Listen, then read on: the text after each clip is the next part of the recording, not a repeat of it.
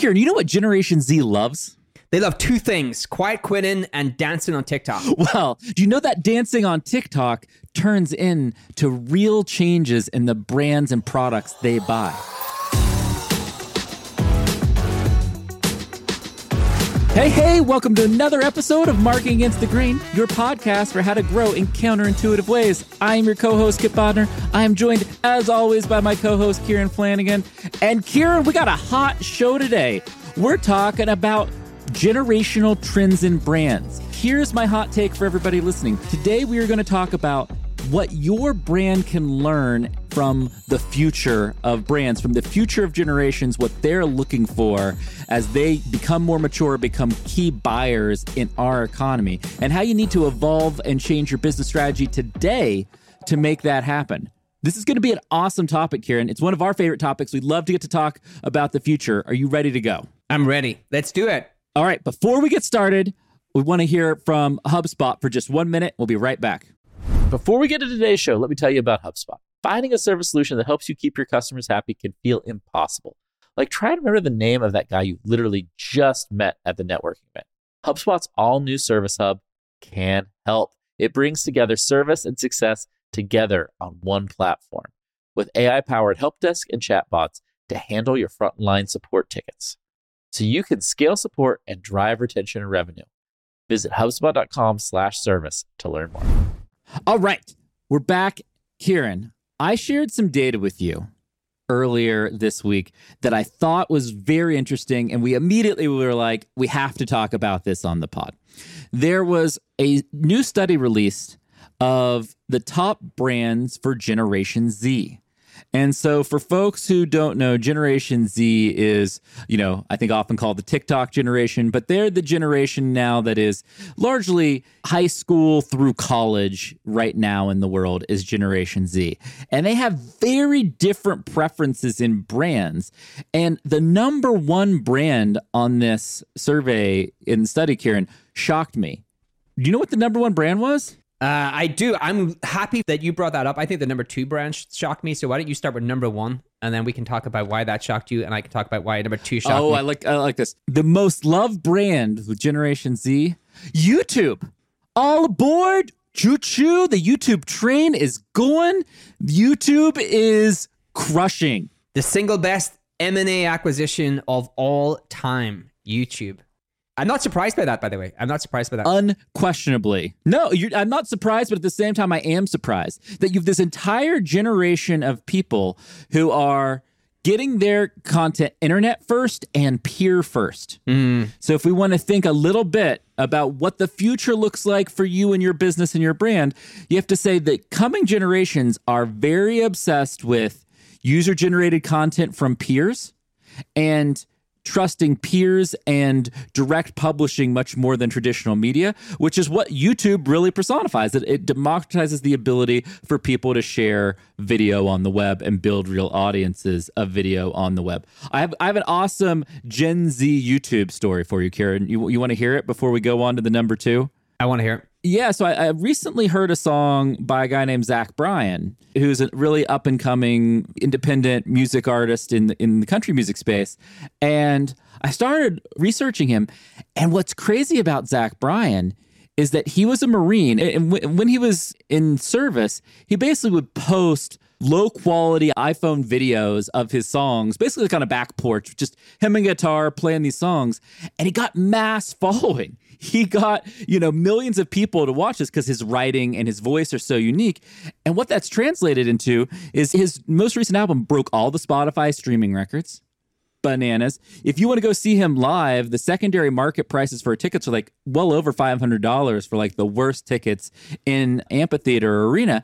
And so it shows you that one, this peer to peer sharing of YouTube is just fundamental to how you actually build distribution and build your business. It also shows you that it has never been a better time to monetize an audience in history than right now. Well, it's an erosion of the the middleman, right? The middle company. So yes. like you are really taking entertainment direct to consumer, whereas I have talent.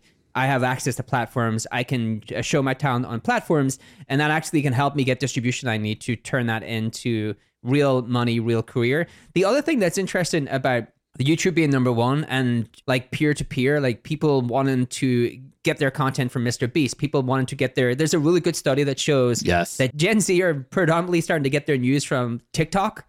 Now you can actually argue if that is a good thing or a bad thing, but what is actually happening for that generation is an erosion of trust in institutions. Yes. And that actually has repercussions for brands, right? What happens if there is a over time an erosion in trust in brands? And I've seen other studies that have shown like even millennials and Gen Z don't trust brands, don't trust brands material, like their, you know, their what they say about themselves. They don't trust their sales reps. There's this erosion of trust. I think that's super interesting to think about as you build a company that you want to be a generational company. It's like how do you like get over that or how do you like build for that generation? So, Kieran, I think that point of trust erosion is great. So, if, if we're going through the show here, we talked a little bit about the power of distribution or the power of peer connections.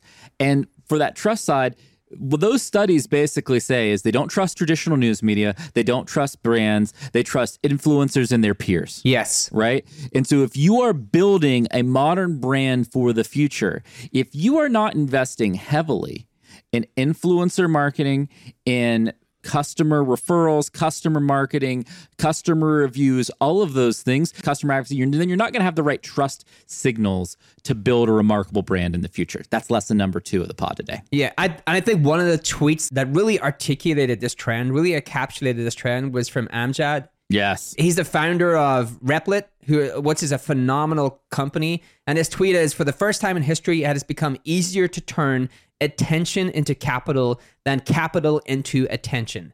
That is what is going on here. That is exactly what's going on here. distribution and audience is, is harder to acquire but boy when you acquire that you can build a multitude of businesses mr beast a multitude of businesses kim kardashian a multitude of businesses what just happened with kanye west and gap kanye west said i don't need you i don't need to brand anymore Yeah. Get out of here, Gap. I can make my own clothes. I have, my, I have my, my own clothes. I can make weird sunglasses and make people wear this weird stuff because they love me.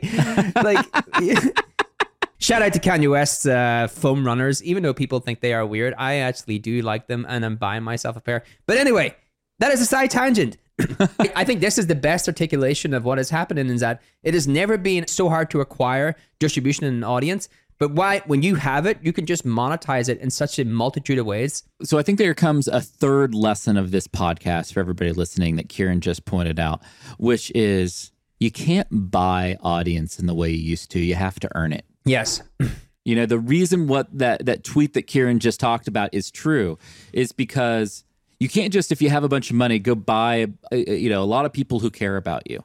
The only way you can get somebody to care about you now is through real authentic ways building a product that changes people's lives having a cultural point of view and stance for your business that enriches the lives of your community all of those things are how you earn an audience versus even build an audience. Building an audience implies that you can throw money at the problem. And yes, you need money, but money is necessary but not sufficient today. It used to be all you needed is money, and now you actually have to earn that community. You have to earn that audience through the right choices that you make within your business.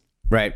Kieran, the number two, the number two company Yeah. on this list really surprised you, and I knew you wanted to talk about it. So I want to tee you up well to go into what that looks like. I want to talk about number two and actually number four. Please. What is the narrative that you hear in Web3 or all of these different kind of within tech? You hear this really strong narrative is like, we don't like monopolies, right? They are using our data in ways where they get all the benefit. We do not get any of the benefit. They need to be disrupted. We need to figure out ways to actually disrupt those things and give power back to consumers. Consumers don't care about that stuff, right? They care that it's a really great product, it solves their problems, and it's easy to use. And I've said this forever is like the things that we think users care about, they don't. Really, what they care about is like, does this thing solve my problem? Is it easy to use? Like Amazon is a phenomenal company. We can agree or disagree that it's bad for business and it's bad for the fact that it's a monopoly. But for the user, I get stuff delivered to me every single day from Amazon because it's so easy to use. And that gets lost sometimes when you're in the world of tech and you are talking through all of the problems that you see about these large companies. And so I thought it was really interesting that Google was number two and Amazon was number four, but also like, wow, Google like number one and number two when you count YouTube, the, the fact that they actually own YouTube. Yeah.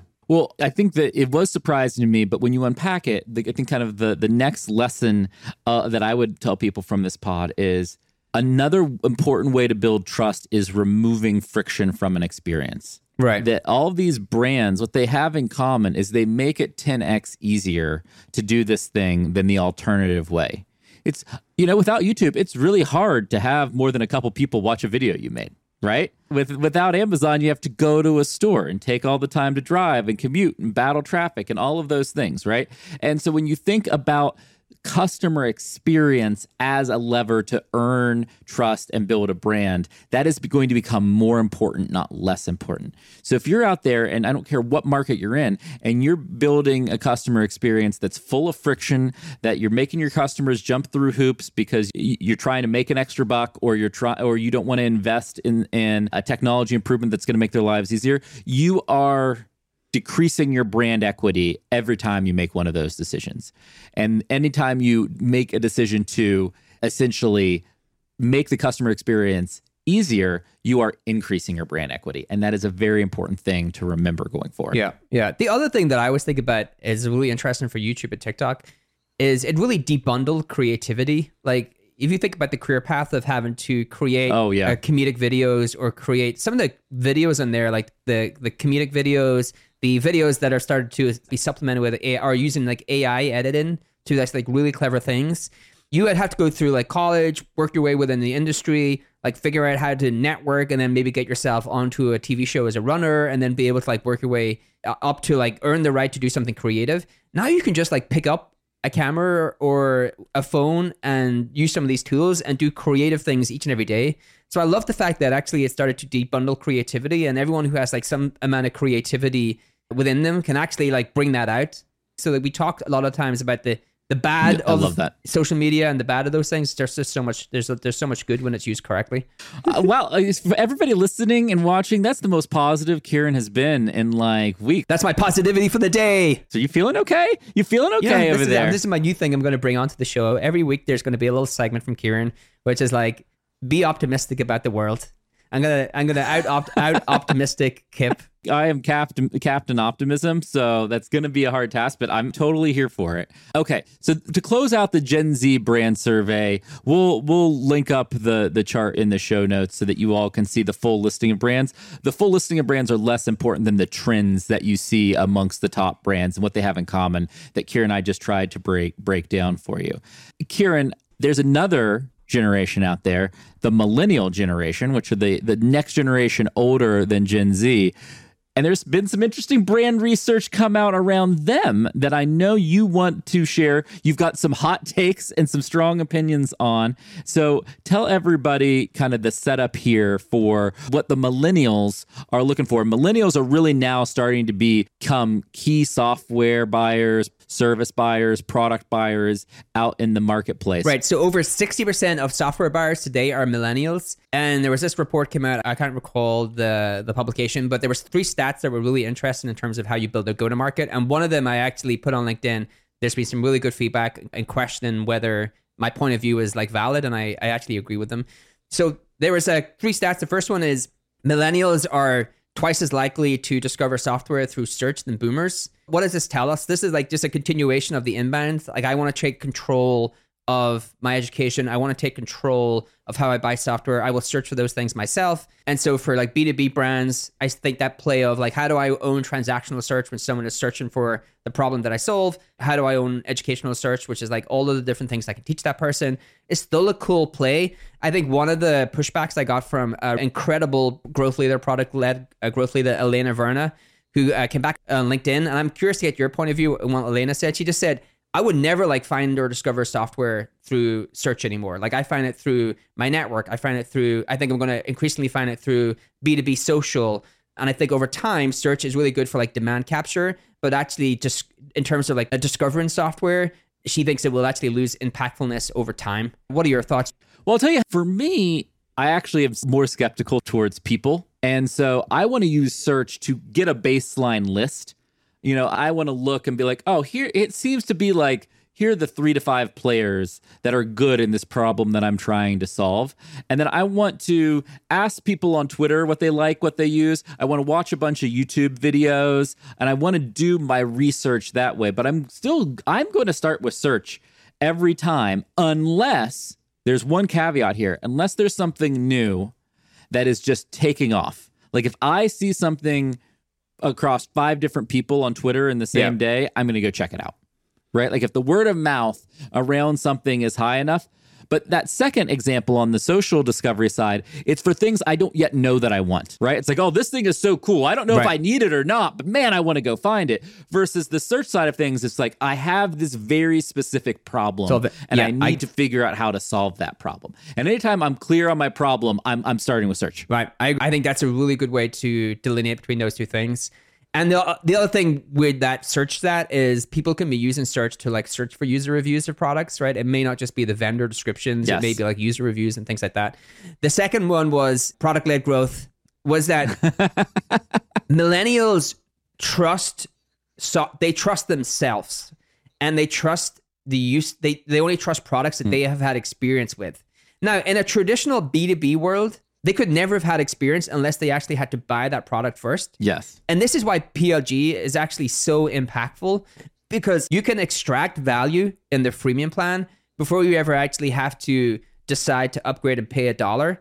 And so I think that PLG motion for companies where it actually fits naturally, I think for a lot of B2B companies, it's still not a great fit. Like there's there's different reasons that it wouldn't be a large fit or a great fit, but where it fits naturally, boy, that is such a really incredible way to uh, attract millennials. And my kind of hot take is every generation that comes next will want two things. They will want the ability to use software and extract value prior to paying a dollar. And they will want a consumer grade experience. They will want their software to feel the same as they feel about TikTok or YouTube or all of these different B2C type apps they use. Yeah, well, one hundred percent. I want to draw this contrast here much more for everybody listening. It used to be if you were Generation X, for example, the the generation after millennials, to get really good at technology or software, for example, you had to go work at a company that had enough money to buy enough software that you could have an experience with it, build an opinion, build some skills and competencies around that. Now, right? And so what's happening today is, oh, I'm going through this educational cycle and I can go and try and use all this software for free, whether I'm a startup or whether I work at a big company or anywhere in between. I can be way more informed than ever before about the software choices I make. What's going to happen next? And the next thing I would put out there for everybody looking to build a great brand in the future is companies are going to provide more and more deep deep education and certification on their software so that the generation z's of the world don't have to you know maybe have a full formal college degree or a specific type of college degree and instead can go and spend dedicated time at their own learning pace to become an expert in this t- kind of technology we, we're mm. seeing that happen Yeah. with hubspot academy Right. right now and it's you know we've certified almost 500,000 people on HubSpot related best practices and software and you're going to see that this is just the very tip of the iceberg that is going to keep growing exponentially in every industry and if I was out there in my industry I would be thinking about how I can become a leading education provider in my market Yeah, I think that's a great point. Like the more niche you go in your career and the better you can be like a world class expert for a smaller category and make a ton of money versus being like average in a large category. And the more niche and specific you can go, the better. The other thing I'll quickly shout out, just in terms of freemium, I think one of the thing companies who have PLG can do is actually not even just have the freemium plan. They could tell a story of how their products used in a really fun way. I'll give you an example of a brand who are doing Yeah. this. What am I curious about right now? Going back to the curiosity episode, why curiosity is a $1 billion skill. I always get obsessed by something. I was obsessed by chess. I still play chess. I'm trying to play blitz chess now, Kipp. Play chess, which means you have a five minute you have a five minute stop clock. You have to play it within five minutes. is that chess for people with ADHD or Yeah, what? it's chess. Yeah, it's chess. like, it actually that's boom, boom. it's like I, I can't focus for like 20 minutes shot clock anymore. I just need to do it all within five minutes. Uh, it, it's it's so much harder. Like it's so much harder. But I realized like you know I used to play poker and I realized playing chess. Wow, actually a lot of this did apply to poker. So I got back into poker. There's a really great uh, poker company called GG Poker, and they have this really cool onboarding flow where you can actually it's like a going through a cartoon, but they take you through the product and actually teach you how to use the product. You don't have to sign up. You don't have to do anything, but you get the experience of what it feels like using a product as a user without having to actually give them any details, give them a password. And I think there's a lot of innovation to come in terms of how you can give people the true feeling of what it's like to be a user in your product. The third one I wanted to get into, and I want to give a quick caveat here, Kipp. Yes. I don't know if I, I don't know if I've ever told you the story, but I want to tell analysts if you listen to the show I love you, analysts. Please do not uh, take this as as. Wait. Anytime you have to do a preface, it's well, not good. It's not er, good. It's not good. There was this like earlier in my career. I won't get into the story now, but I upset this really well-known analyst, and it got me into a lot of trouble. It predated HubSpot, and so they are a force. They are a force of nature in the B two B space. So there was a stat inclusive in this report that Millennials trust analysts way less than boomers, and actually, I think Gen Z trust them even less. Now, this just comes back to the very 1st mm-hmm. segment of the show erosion of trust in institutions. They much prefer to get something from someone they know, like validate a referral from their network, yeah. a referral from users that they know. They really don't trust analysts or, or their analyst reports. And I thought that was kind of interesting because, like, B2B, traditional B2B companies, like, are very like, how do I actually get into all of these different kind of quadrants. They're really important. That's a lot of how people choose software. I thought that was an interesting stat in terms of like how that demographic of people feel about analysts and those reports that come out. So look, I think what's interesting about that stat is that uh, you know analysts serve a place in the market today, but they were much much more impactful than they than they even are today when it was a world where you know to use a piece of software for example it cost $2 million right. to buy and implement this software. And so you needed somebody who had a deep rigor and thought on the market to help you make a perfect decision because you couldn't afford to make that decision incorrectly. And now that the costs of software has come down, as well as you can get started with so many technologies for free, there's less of a need for that. And then so I think you're seeing the younger generation saying, oh, I actually have a preference for people who have used that product in the way that I need to use it versus somebody who has done a bunch of research in how these products have been used, but maybe hasn't used them all in deep detail themselves, right? And I think that's the dynamic that's changing in the market. And what that tells you is that if you're a business, yeah, analysts matter, but just as much, if not more so, do your customers and your what your customers say about your product, how your customers advocate for your product. We've talked about customer advocacy, whether that be leaving online reviews for your product, whether that being great case studies and testimonials for your product, whether it be customer references on specific sales calls if you've got a, a sales team. Those are all ways that you build trust with the next generations of buyers, the Gen Z and the millennial buyers. More customer advocacy, more customer proof as to how customers are being successful with your product. Yeah. The only other one, it's not backed up by a stat per se, but my last point on this for this show is the power of stories. And so the example I would use for that yes. is the impact Netflix had on Formula One in the millennial and Gen Z space is really interesting. So F1 had declining viewership five years in a row, actually plus five years in a row. And then Netflix mm-hmm. made a documentary about them in 2018 and they breathed life back into that sport. And actually, if you see the viewership, not only did it increase, but millennials and Gen Z started watching it. Now, why is that interesting? Gen Z watch short form content you cannot get any counter mm-hmm. to short form content than like watching Formula One, which takes two to three hours of cars going around and round and round in a track, and whoever has the best car wins. But it shows like people fall in love with the story first and then the product, right? Yes. So Formula One as a product was not that interesting to that demographic. Wow, when you actually create the story around the product and then actually give them the product, much more interested they're much more bought in. I think for brands, the way I would kind of sum that up is people buy the story, then they fall in love with the product and they validate the product with their network. And if you can do those three things, you're going to build a generational brand. I love that. I think you missed one part from that metaphor there, Kieran, is characters. What the mm, Netflix documentary around yeah, Formula yeah, One yeah. did is it turned the drivers in Formula One into characters. You can be interested in a story, but to have real sustained interest in a story, you have to have a emotion towards the characters of that story. Right. Right. And it's actually where so many brands go wrong is in not having clear characters of their story. And your characters can be your customers, your executives, can be a, they can be influencers, they can be uh, many different types of people. But if if you are absent of those characters and you're just trying to have your brand be the sole character in that story, it's a very hard story to tell when you have one character. Yeah, I think that's great. And I think I've seen companies who have made their execs like they have a really incredible founder, or even Shopify have an incredible uh, Harley, who's the president. Or they, it's either really like they have incredible execs with a very strong point of view and a strong vision, or they have incredible customers that they make into the heroes, or you kind of have a combination of the both. But I love that point, which is like, yeah, you can't tell the story without really great characters that people fall in love with. I completely agree with that. So if we if we're thinking back to today's show, what we did is we took some really interesting research around how Gen Z and millennials is thinking about brands and thinking about buying experiences. And we unlocked, I think, some important lessons for everybody listening of, of what you should think about and do differently. One, think about the trust around your brand. And you're going to build trust not by telling everybody that they should trust you, but by having customers and influencers work on your behalf to build a trusted brand. We talked about audience, that you have to earn your audience. You can't go out and buy that. Kieran gave a great tweet around how it's easier to monetize attention than it is to buy attention.